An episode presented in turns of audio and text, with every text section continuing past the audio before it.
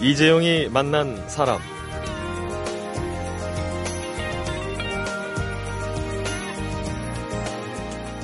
안녕하세요. 2주간 진행을 맡은 아나운서 이성배입니다. 식이라는 말이 있습니다.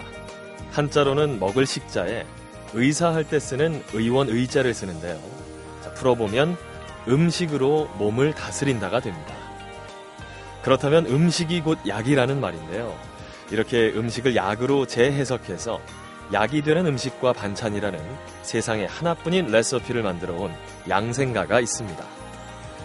특히 오늘 점심에는 대체 뭘 먹을까?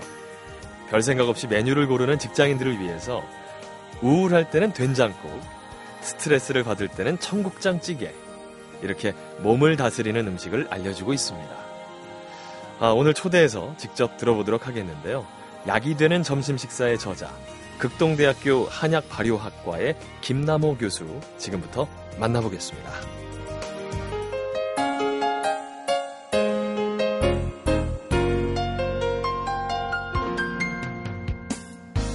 오늘은 극동대학교 한약 발효학과의 김남호 교수님과 함께하겠습니다. 안녕하세요. 네, 안녕하세요. 김남호입니다. 아, 굉장히 인상 좋으신 예, 젊은 청년분께서 이렇게 와주셨는데 교수님이시군요. 아, 예. 생각보다 좀 젊죠? 네.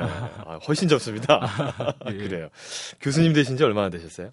지금 2년 차 됩니다. 아, 그래요? 예, 예. 어, 강의를 하시다 보면은 학생들하고 부딪힐 일이 굉장히 많을 것 같은데. 아, 그래도 나이가 좀 젊다 보니까 네. 나름의 공감대도 좀 많이 형성되는 것 같고요. 어. 그래서 오히려 그 부분이 좀 장점으로 좀 다가서서 좋은 네. 점도 있습니다. 그래요. 평균 수명 100세 시대를 요즘 바라보고 있잖아요. 네. 아, 오프닝에도 소개를 해 드렸듯이 교수님은 백세 청춘을 꿈꾸시는 양생가다. 어, 이렇게 책의 소개를 해주셨습니다. 네. 어, 여기서 말하는 양생이 무슨 뜻인가요? 예. 양생이라는 단어 자체가 한자라서 또 요즘 많이 안 쓰이다 보니까 네. 굉장히 네. 생소하실 거예요. 그렇죠. 그런데 양생은 쉽게 말씀드리면 몸 안에 전기를 길러내서 몸의 면역력은 최고 극대화시키고 음. 또 몸의 노화는 최소화시켜서 병 없이 오랫동안 살 수 있도록 도와주는 일, 입니다 아, 그러면 한마디로 오래 살 수 있게 도와주는 역할을 한다. 예, 어. 무병 장수할 수 있도록 예. 도와주는 예. 일이죠. 그렇군요. 본격적으로 한번 얘기를 해보겠습니다. 고의서에 기록된 음식과 운동 비법을 연구를 해오셨다 이렇게 들었는데 1998년부터 우리나라 산간벽지에 묻혀 있던 300여 권의 고의서를 발굴하고 정리하고 계신다. 이렇게 책에 써 있거든요. 아, 네, 예. 네. 어, 실제로 그러면 많이 다니시면서 어, 훌륭한 자료들을 수집을 해오셨나 봐요. 예, 계기가 된 건 제가 대학교 1학년 때 한약재를 전공할 때였는데요. 그 동네에서 리어카를 끌고 가시는 할아버지의 그 리어카 사이에 중고 네. 책들이 쌓여 있었어요. 예. 근데 그 속에 한약 고수 한 권이 너덜너덜해진 채로 거의 손상된 채로 있었습니다. 음. 그때 그걸 보고 아 이런 귀중한 부분들에 대해서 누군가 한 명은 보존을 시켜야 된다는 사명감이 좀 들었어요. 어. 그래서 그때부터 근 10년간 사재를 털어서 거의 예. 전 재산을 가지고 전국에 흩어져 있는 300여 건의 고의서들을 발굴하고 또 모아놓죠. 뭐 여담이지만 덕분에 제가 결혼할 때 결혼 자금이 많이 부족했습니다. 네. 예, 왜냐하면 어, 이 고의서들을 모으느라 거의 그쪽으로 자금을 많이 썼거든요. 그렇군요. 그래서 부모님께 좀 죄송한 그런 부분들도 있었습니다. 대략 얼마 정도 쓰셨어요? 예. 실제, 어, 고의서 같은 경우를 구입할 때는 약 한 7천만 원 정도 들었는데요. 네. 그런데 그또 예. 왔다 갔다 하면서 경비라는 부분들도 있어요. 그렇죠. 그래서 그런 걸 다 하면 거의 8천만 원 좀 이상. 야, 상당한 금액인데. 네. 아니, 그렇게 사제를 털어서까지 그렇게 고의서를 수집하셔야 되는 이유가 있었습니까? 고 의서들 같은 경우는 두 가지 종류가 있어요. 네. 하나의 종류는 우선 동의보감이나 동의수세본이나 이렇게 유명한 의사들이 있어요. 이런 의사들은 관심도가 높기 때문에 굳이 제가 수집을 안 해도 잘 보관돼서 유지가 됩니다. 네. 근데 민간이나 혹은 지역 사회에서 굉장히 뛰어난 의술을 가졌지만 평생에 걸쳐서 한 권의 저작을 남기고 가는데 그 저작이 출판이 안 된 경우 음. 이런 부분들 같은 경우는 또는 알려지지 않은 경우 예 알려지지 않은 경우 그런 부, 그런 부분들 같은 경우는 그 가치에 비해서 인정받는 부분들이 뒤늦기 때문에 거의 손실이 많이 되고 예. 그러다 보니까 실제로 보기 힘들 정도까지 해진 그런 경우들도 많이 나오고요. 어. 그래서 자, 처음 리어카에서 발견됐던 그 음. 고 의서 같은 경우는 어떤 내용이었나요? 아, 그 의서는 뒤쪽에도 나올 수 있는데 방약 하편이라는 의서였어요. 예. 이 방약 하편 같은 경우는 그래도 많이 유명하게 알려져 있고 어, 그리고 출판도 많이 됐고 해서 시중에서 좀 쉽게 구할 수 있긴 해요. 네. 그렇지만 그런 의서 부분 역시도 그 가치를 귀중하게 여겨야 된다는 부분에 대해서는 분명히 공감해야 될 필요가 있습니다. 좋습니다. 식의, 식치방. 아, 이렇게 옛 의학 입문서나 책을 보면 음식으로 몸을 다스리는 방법들이 전해지고 있다. 이렇게 말씀을 하셨습니다. 네. 이게 무슨 말인가요? 사실 음식으로 몸을 다스린다는 개념 자체가 전혀 새로운 건 아닙니다. 예.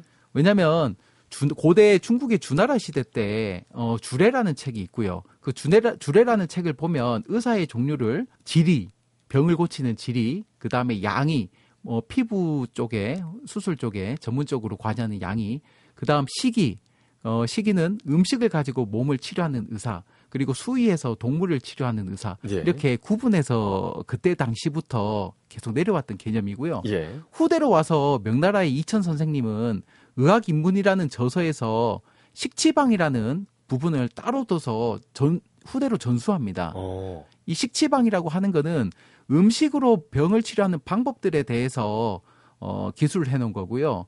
요즘 근래에는 많은 한의사분들 같은 경우도 이 식치방 부분에 대해서 또 전문가다 보니까 같이 많은 연구를 하고 있고, 어, 나아가서 이제 환자들이 향후에는 아플 때 동네 한의원에서 한의사와 상담을 통해서 그런 식치방들을 처방받을 수 있는 그런 문화를 만들기 위해서 다 같이 노력하고 있는 중입니다. 우리 드라마에 나왔던 대장금 있잖아요. 예, 예. 그 대장금을 어떻게 보면 식의라고 예. 보면 될까요? 예, 맞습니다. 어. 음식으로 사람의 몸을 치유하는 그런 의사다. 네. 예, 좋습니다. 몸의 눈으로 보는 것은 볼견자를 쓰고요. 마음의 눈으로 보는 것은 볼관자를 쓴다. 이런 얘기가 있는데요. 자, 그렇다면 오늘 점심은 뭘 먹어야 될까 하고 메뉴판을 보는 것은 몸의 눈으로 보는 것이고 우울하니까 오늘 점심은 된장국 먹어야지 이렇게 메뉴판을 보는 것은 마음의 눈으로 보는 거다. 이렇게 하는 것과 같은 얘기인 것 같습니다. 자, 그래서 지금부터는요, 이 몸과 마음의 눈 모두를 사용해서 약이 되는 음식과 반찬을 한번 찾아보도록 하겠습니다. 사람, 시대, 그리고 이야기. 이재용이 만난 사람. 이재용이 만난 사람 아나운서 이성배와 함께하고 계십니다. 오늘 초대 손님은 음식을 약으로 재해석하는 극동대학교 한약 발효학과의 김남호 교수님입니다. 오늘 점심엔 뭘 먹을까요, 교수님? 어, 오늘 점심 같은 경우는 사실 이제 봄이지 않습니까? 네. 봄에는 봄에 맞는 음식들이 있어요. 한약의 바이블이라고 하는 게 황제 내경이라는 게 있는데 네. 그런 책 안에 어떤 내용이 기술이 돼 있냐면 겨울에는 사람이 겨울의 기운처럼 최대한 영양분을 응축한 다음에 봄이 되면 봄을 맞아서 이 기운을 밖으로 뿜어내야 되거든요. 예. 이게 봄의 느낌에 따라서 그런데 많이 과로하고 그리고 그때 당시에 양생을 잘 못하면 봄을 맞아서 기운이 같이 상응해서 올라오는 게 아니고 계속 처져 버려요. 예. 따라오질 못합니다. 그래서 발생하는 것들이 요즘 흔히 얘기하는 춘곤증이죠. 직장인들 같은 경우는 네. 요즘 같은 경우는 특히나 겨울에도 계속 과로를 합니다. 음. 그래서 겨울에는 과로보다는 몸을 좀 보충하는 그런 기간이어야 되는데 그걸 못 하다 보니까 봄이 돼서 자연스럽게 받드는 기운이 부족해, 부족해서 춘곤증을 많이 겪고 있는 게 현실입니다. 봄에 졸린 게 다 이유가 있었군요. 아, 예. 어떻게 보면 저 같은 직장인한테 딱 해당되는 얘기가 아닐까 싶은데 제가 사실 요즘 굉장히 피곤합니다. 아, 네. 올림픽 때 중계를 하도 많이 해가지고 아. 그 피로가 좀 누적돼 있거든요. 네. 자, 지금 저 같은 상황에서 피로 네. 누적된 직장인들을 위해서 점심에 골라야 될 메뉴가 있다면 예, 지금 3월 아까 얘기했던 봄의 기운과 맞춰서 새싹 비빔밥을 권해드립니다. 아, 벌써부터 침이 쫙 고이는데요. 새싹 비빔밥. 왜 그 메뉴를 골라주셨나요?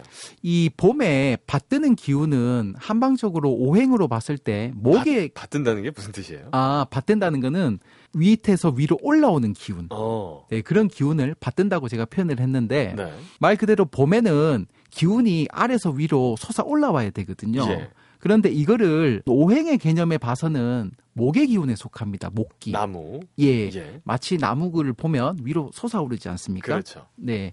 근데 이 목의 기운을 가장 많이 함유한 게 새싹입니다. 음. 새싹을 한번 추상해 볼까요? 새싹 같은 경우는 어떤 종자에서 싹이 탁 튈 때 그 튀는 기운이 어떻게 추상되죠? 뭔가 탁 열린다. 시작된다. 맞습니다. 예. 그게 바로 목의 기운이거든요. 아. 그래서 이 춘곤증 같은 경우는 목의 기운이 부족한 걸로 보기 때문에 새싹들이 많이 들어가 있는 목의 기운이 충만한 새싹 비빔밥을 먹으면 도움이 됩니다. 야, 지금 이 청취하고 계신 청취자 여러분들이 어, 새싹 비빔밥 하시는 가게로 지금 다 이동하지 않을까 생각이 되는데 어, 우울할 때는 된장국을 먹고 스트레스를 받을 때는 청국장찌개를 먹어라. 이런 처방을 내려주셨단 말이죠. 네. 어, 이유를 한번 들어볼 수 있을까요? 예, 우울하다는 거를 가만히 보면 겉으로 보기에는 마치 물에 젖은 솜처럼 축 처져 있지만 네. 속은 그 열이 치닫고 있는 그런 형상이거든요. 어. 그래서 굉장히 답답하고 억울하고 또 열감도 좀 있고 그렇습니다. 음. 어, 이런 우울할 때 된장국을 권해드리는 이유는 된장의 주 재료가 된장입니다. 네. 이 장이라고 하는 부분들이 가진 힘이 이 열을 내려주고 소통을 잘 시켜주기 때문에 그리고 가슴이 답답한 부분 역시도 없어지게 한다는 그런 효능들이 기재가 돼 있습니다. 어. 그래서 이 된장을 주 재료로 하고 그 다음에 열도 좀 내려주면서 비위도 좀 북돋아주는 두부 그리고 속에 울체된 기운들을 조금씩 풀어주는 마늘이랑 고추들이 적절하게 배합돼 가지고 풀풀 끓이는 그 된장국은 우울증에 좋은 그런 음식이 되겠습니다. 아, 지금 말씀을 나눠보니까 이 요리사이신지 아니면 의사이신지가 굉장히 헷갈리는데 그 두 가지가 잘 버무려진 게 양생가다 이렇게 보면 되는 거죠. 예, 맞습니다. 아, 제가 이 사람들한테 별명이 종합병원이에요. 온통 아픈 데가 많다 그래가지고 네. 저를 치유해 주시면 최고의 양생가가 아닐까 생각이 되는데 예. 자 일단 아까 그 제가 피로하다 이런 부분에서의 새싹 비빔밥을 추천해 주셨으니까 두 번째 제가 소화가 잘 안 되거든요. 음. 저 같은 사람한테 또 추천하실 만한 메뉴가 있다면 이 소화가 안, 될, 안 되는 경우는 네. 그 원인을 좀 살펴봐야 되는데요. 만약에 대다수가 배가 차가워서 예. 위장이 차가워서 소화가 안 되는 경우들이 있어요. 어, 만약에 스트레스로 온다고 하면 그 원인에 따라서 스트레스를 없애줘야 되겠죠. 예. 그런데 속이 차가운 경우라 하면 속을 따뜻하게 데워주는 음식을 먹으면 소화가 잘 되면서 전체적인 기의 순환이 잘 돌아가게 됩니다. 그게 청국장찌개를 먹으면 된다 이런 건가요? 아닙니다. 아 그건 아니고요. 예, 예. 말 그대로 스트레스로 원인이 돼서 어, 소화가 잘 안 되는 안 될 경우에는 스트레스에 좋은 된장국을 먹으면 소화가 잘 될 거고요. 예. 그리고 배가 차가워서 소화가 안 되는 것 같은 경우는 배를 따뜻하게 데워주는 추어탕 같은 음식들을 먹으면 굉장히 도움이 됩니다. 어 그렇군요. 예. 스트레스를 땐 청국장찌개를 먹으라고 하셨는데 그건 이거하고 좀 별개의 얘기인가요? 스트레스를 받았을 때 사람에 따라서 어, 조금씩 다르게 나올 수는 있는데 예. 가장 중요한 거는 이 사람이 스트레스를 받았을 때는 그 원인에 따라서 된장국을 먹는 게 맞고요. 네. 그 다음에 내 몸이 차갑거나 내가 감기나 뭐 이런 부분 때문에 속이 차가워서 소화가 안 될 경우 그럼. 이런 부분 같은 경우는 속을 따뜻하게 데워줘서 순환시켜주는 어, 그런 추어탕을 먹어야 되고요. 그래서 네. 원인에 따라서 다르게 봐야 됩니다. 기본적으로 상황적인 그 스트레스다. 그러면 청국장찌개를 먹고 예. 체질적으로 스트레스가 좀 많이 받는 스타일이면 된장국을 먹고. 그리고 이게 스트레스가 원인일 때는 공통적으로 된장국을 먹으면 되는데 네. 이 스트레스를 받아서 그게 좀 진행이 될 진행이 돼 가면서 내가 스트레스보다는 배가 차가워진 부분으로 좀 더 증상이나 이런 부분들이 불편한 부분들이 생길 수 있어요. 네. 그러면 그때그때 조금씩 운영의 묘를 살리는 게 도움이 됩니다. 아, 제가 이 직장인들, 저희 아나운서국 동료들로부터 별명이 종합병원인데요. 예. 온갖 그 질병들 다 갖고 있단 말이죠. 네. 어, 제가 근데 어제 과음을 했어요. 아. 저 같은 직장인들을 위해서 지금 추천해 주실 메뉴가 있다면 어떤 게 있을까요? 과음을 했을 때는 네. 가장 직접적으로 영향을 받는 장부가 간과 위입니다. 예. 왜냐하면 술이라는 부분들이 들어왔을 때 그 들어온 알코올 부분들을 몸에서 해독을 시켜야 되는데 음. 그 해독에 해독에 연관되는 장부가 간이고요. 그 다음에 술을 먹었을 때 그 술의 성질이 뜨겁습니다. 네. 그래서 당장 먹었을 때는 위장관이 따뜻해져서 꼭 좋을 것 같지만 시간이 지나면 오히려 더 차가워져서 위장이 정체되거든요. 어. 그러면 소화도 안 되고 부대끼고 그렇습니다. 그렇죠. 그래서 간이 부담을 느껴서 간에 열이 생겼을 때 콩나물을 이용해서 그 간의 열을 좀 내려줄 수 있고요. 그 그다음에 위장이 좀 차가워지고 정체됐을 때는 고추나 마늘 이런 부분들이 들어 같이 배합이 되면 좋기 때문에 종합적으로 각자 각자가 잘 배합된 콩나물 국밥을 먹으면 숙취 해소나 혹은 과도한 음주 후에 도움이 됩니다. 어, 이 모든 음식이 다 음양오해에 대한 이야기가 좀 들어가 있는 것 같은데 예, 예. 아, 재밌습니다. 아, 우리 같은 직장인들이 혹사당하는 곳 하면은 아무래도 눈이 아닐까 싶어요. 24시간 내내 이 컴퓨터 작업하시는 분들도 굉장히 많고요. 어, 특히 사무실에서 이 오피스 생활하시는 분들이 많잖아요. 네. 그런 분들에게 이눈 건강에 좀 좋을 만한 그런 음식은 없을까요? 눈이라고 하는 부분들은 아까 얘기했던 목의 기운을 많이 가지고 있습니다. 네. 그리고 간 역시도 목의 기운을 많이 가지고 있어요. 그래서 이 연관성을 가지고 간 개규 어목이라 그래서 간은 눈으로 통한다. 즉 이렇게까지 표현을 하고 있습니다. 어, 눈과 간이 연관성이 연관이 있다. 있습니다. 네. 그래서 우리가 간이 너무 어, 스트레스나 이런 걸 받아서 간에 열이 나면은 눈이 까끌까끌하고 뻑뻑하고 그런 증상들을 호소하기도 합니다. 네. 그래서 이 안구 건조증 같은 경우는 결국 간을 잘 다스려줘야 되기 때문에 음. 이 간의 기운을 올려주고 간을 좀 채워줄 수 있는 그런 음식들이 좋고요. 좀 특이하긴 한데 저는 분식집에서 그 순대를 시켜서 예. 그 순대 간을 돼지 간이죠. 예. 그걸 한 어, 한약에서는 저간이라고 하는데 저간. 예, 그 돼지 간을 많이 드시라고 권합니다. 어, 그 간을 먹으면 제 간이 좋아지는 건가요? 예, 한방에서는 이 동기상구라는 개념들이 있어요. 네. 그래서 결국 같은 기운을 타고난 것들은 같은 그런 속성들을 가지고 서로 그런 느낌들을 같이 공유한다. 같이 어. 서로 구한다. 이런 느낌, 이런 얘기거든요. 네. 그래서, 어, 우리가 간이 안 좋을 땐 돼지 간을 먹음으로써 내 간을 좀 보호해주는 네. 그런 개념들이 있습니다. 이게 한 가지 여담이긴 한데 서양에서는 그래서 동종요법이라는 게 있어요. 예. 동정요법 역시도 이런 개념입니다. 즉, 어, 간이 안 좋을 때 돼지 간을 먹는다는 그런 개념 역시도 동서양을 막론하고 좀 같이 공통적으로 인지되고 있습니다. 아니 그러면 술 먹은 다음 날 눈이 좀 뻑뻑하고 침침한 이유가 어떻게 보면 과음을 해서 간에 영향을 줬기 때문에 네. 그게 눈에 뻑뻑한 것도 또 연관이 있겠네요. 있습니다. 그럴 때 그럼 순대 먹으면 되는 건가요? 순대간? 어, 그럴 경우 같은 경우는 네. 과음했을 때는 콩나물 국밥적으로 해서 간의 열을 풀어줘야 되고요. 예. 그 다음에 어, 안구 건조증 같은 경우는 이 간에 기운이 부족해진 부분들이 있기 때문에 이걸 채워주는 쪽으로 가야 됩니다. 네. 그래서 좀 쉽게 설명드리면 간의 기운을 풀어주는 거랑 간에 손상된 기운을 채워주는 거랑은 좀 다른 개념입니다. 어, 그렇군요. 그럼 과음했을 때 일단 콩나물 국밥을 먹고 예. 예, 좀 간에 기운을 채울 때는 돼지 간을 먹고 예, 맞습니다. 아, 이제 좀 이해가 되는 것 같습니다.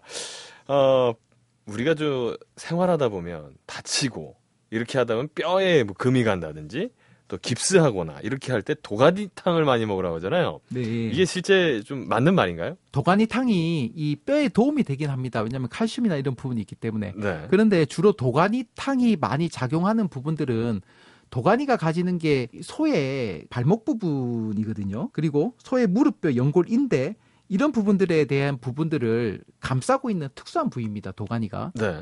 근데 어, 한번 우리가 생각을 해보면 소라고 하는 부분들이 육중한 몸을 지탱하고 있는데 그러려면 발목 부위나 이런 부분들이 특히 도관이나 이렇게 해당하는 부위들이 얼마나 강인해야 되겠습니까? 음. 그래서 이것도 동기상구의 개념으로 내가 다리나 관절이나 이런 쪽이 약해졌을 때 도가니를 먹음으로 해서 그걸 채워준다는 부분들이 있고요. 어, 영양학적으로는 이 도가니 속에 콜라겐이라는 성분이 많아요. 그렇죠. 예, 그래서 콜라겐을 먹었을 때는 이게 연골 생성을 도와줍니다. 네. 그래서 어 무릎 손 손발에 무- 관절들이 좀 안 좋을 때는 도가니탕을 먹어서 보충해 주는 부분들이 일리가 있습니다. 동기상구라는 개념을 좀 잘 알아두면 좋겠네요. 예. 좋습니다. 어, 교수님으로 하여금 이 책을 쓰게 만든 음식이 김치찌개였다. 네. 어, 이런 얘기도 들었는데 오늘 점심에 어떤 사람이 김치찌개를 먹으면 좋을까요? 제가 김치찌개를 권하고 싶은 분은 일단 몸이 좀 차가우신 분, 네. 그리고 살이 좀 있으신 분한테 좋고요.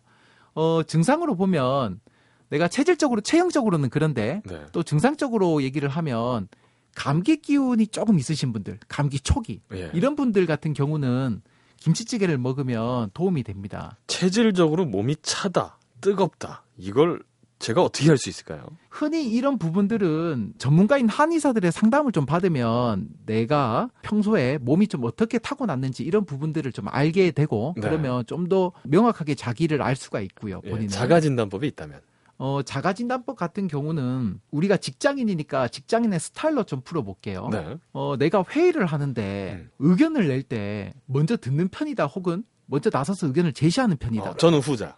아, 그렇죠. 네. 먼저 제 의견을 좀 많이 얘기하는 편입니다. 그렇죠. 네. 어, 이런 부분들을 음향을 가지고 얘기를 하면 네. 먼저 얘기를 하죠. 먼저 나서서 얘기를 한다는 거는 이건 양적이죠. 양적이다. 예, 그리고 좀 뜨겁고 열적인 부분으로 표현할 수가 있습니다. 예. 예, 그래서 어 그런 쪽으로 볼 수 있고 또 먼저 얘기를 하기보다는 뒤로 잠깐 물러서서 의견을 먼저 듣는 분들도 꽤 계세요. 그렇죠. 그런 분들은 어 성향들이 좀 음적이다. 음. 예, 이런 부분을 좀 볼 수 있고요. 걸음걸이를 보면 내가 걸음걸이가 좀 빠른 경우 음. 이런 부분은 어떨까요? 저는 좀 급한 것 같아요. 좀 그렇죠? 빨리빨리. 예, 속보. 예, 속보. 예. 네, 그런 분들 역시도 양적 기운을 아, 그. 양적이에요, 그것도. 네, 어. 그래서 어 그런 부분들을 가지고 보면 생활 속에서 태는 다 나거든요. 네. 네, 그래서 그 태들을 하나하나 유추해 보면 좀 쉽게 알 수는 있습니다. 그럼 벌써 지금 두 가지 조건만 봤을 때 저거는 양인에 가깝다. 예, 그런 걸로 나오는데 네.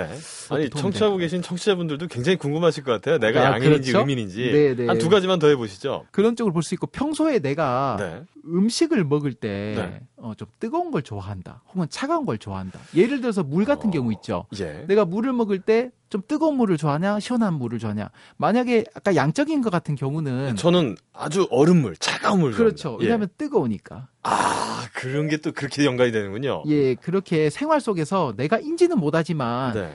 이게 가만히 관찰해 보면 다 음. 태가 납니다. 아주 차가운 물을 좋아하는 건 내 몸을 식히기 위해서 제가 그걸 먹는 것이다. 그렇죠. 자, 하나만 더. 네. 그리고 이거는 좀 더 쉬우 기도 한데 내가 어 숙제를 할 때, 네. 예, 과제를 하거나 과제를 하거나 숙제를 할또 때, 업무를 할 때. 그렇죠. 네. 이걸 계획을 세우기보다는 먼저 해놓고 나서 네. 나중에 다시 보완하더라도 어. 일단은 먼저 맞춰놓고 한다. 혹은 어. 내가 철저하게 계획을 세워서 그 계획에 맞춰서 그때 그때마다 하나씩 하나씩 이렇게 진척해 나간다. 이렇게 나뉠 수가 있는데 양적인 사람 같은 경우는 저 같은 경우는 네. 일단 저지르고 봅니다. 일단 빨리 해야 되니까. 예 그렇죠. 예. 그리고 나서 보완하죠. 네. 자, 어떤가요? 먼저 저지르시는 분들은 네. 이제 다 알고 계시겠지만 양적인 부분으로 아, 예, 그런 게 보실 좀수 양적인. 거고. 예. 네. 그다음에 내가 계획을 세워서 차근차근 한 단계 한 단계씩 진행하시는 분들은 좀 음적인 부분으로 음. 볼 수가 있어요. 왜냐하면 내가 1단계에서 완료가 안 되면 2단계로 안 가거든요. 음, 1단계가 마무리돼야지 2단계로 갑니다. 좋습니다. 예. 그게 또 성격적인 부분하고도 연관이 있겠지만 어쨌든 이 체질적인 거 지금 한 서너 가지 지금 저희가 한번 진단을 해봤는데 이게 다 똑 떨어지게 양적이다, 또 딱 떨어지게 음적이다 이렇지는 않을 수도 있단 말이죠. 약간 섞일 수도 있습니다. 네. 예. 하지만 어 크게 크게 나눌 때는 어느 정도 분류는 가능한 거고요. 아, 좋습니다. 점심 먹고 나서 차 한 잔 보통 하러들 갑니다. 요즘 뭐 커피들 많이 드시거나 차 한 잔 하시지 않을까 싶은데 약이 되는 점심 식사 이 책에 직장인을 위한 티 테라피 후식까지도 처방을 내 주셨습니다. 자, 지금부터는요. 약이 되는 차 이야기를 들어보도록 하겠습니다.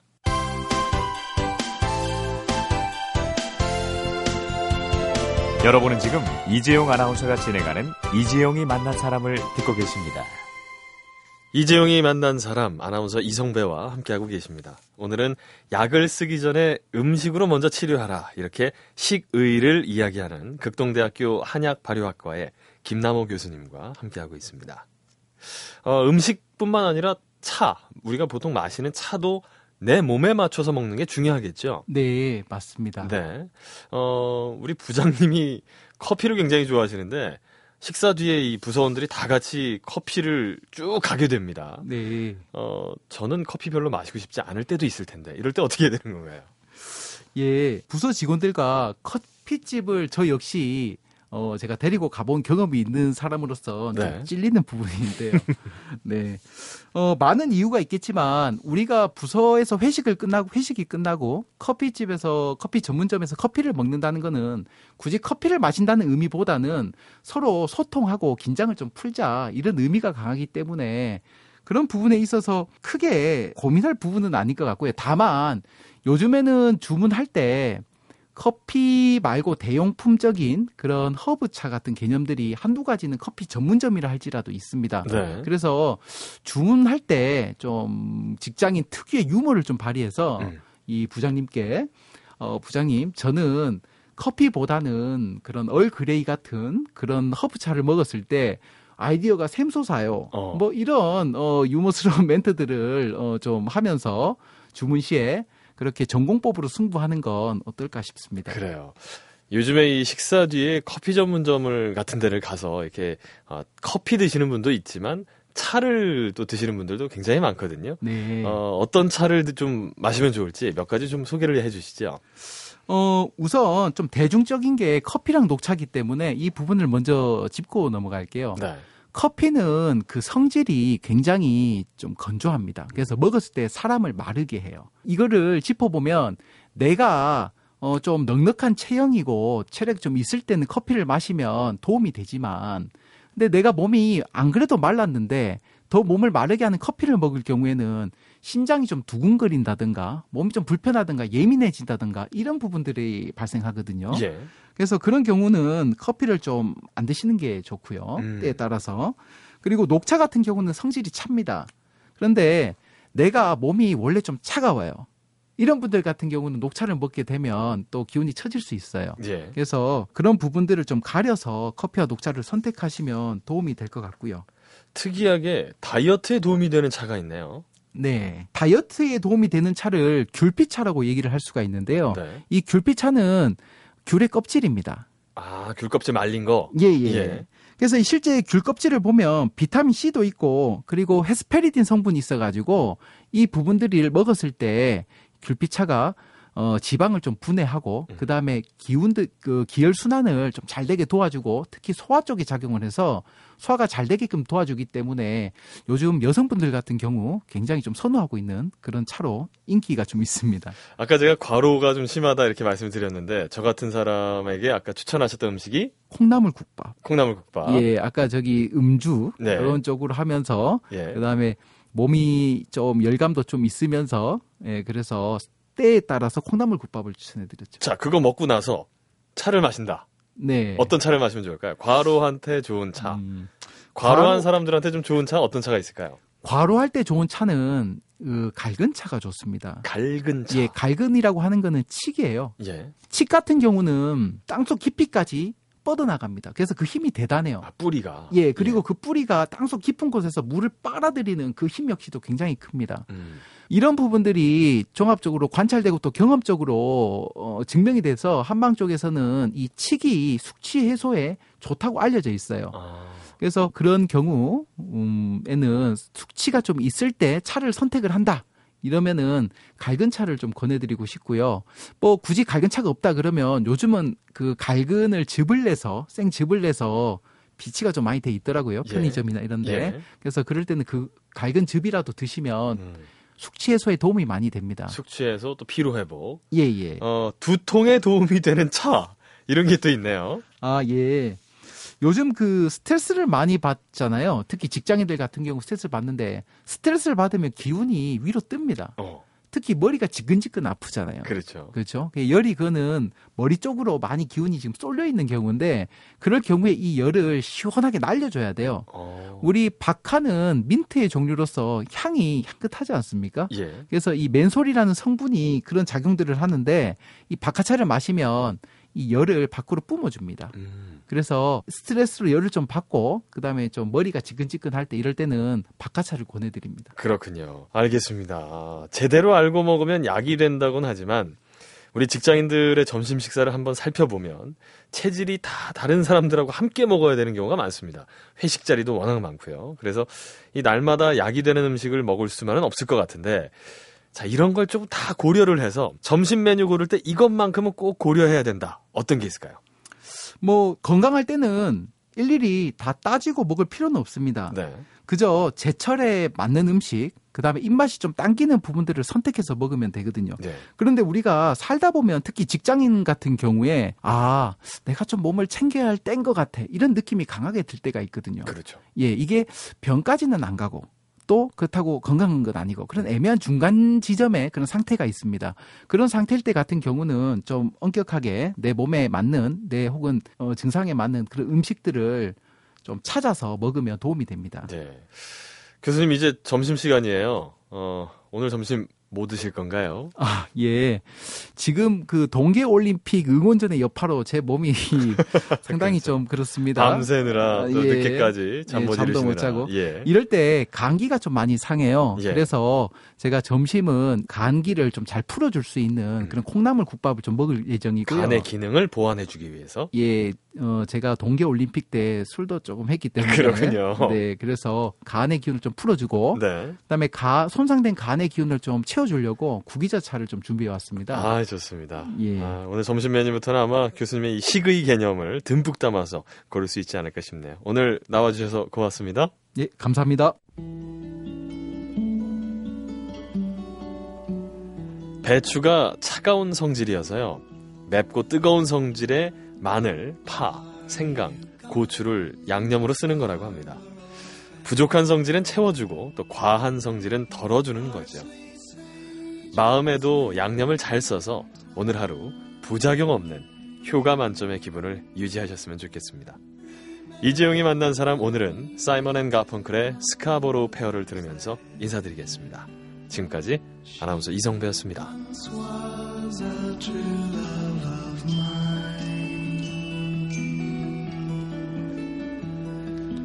Tell her to make me a cambric shirt, a deep forest green, parsley, sage, rosemary, and thyme.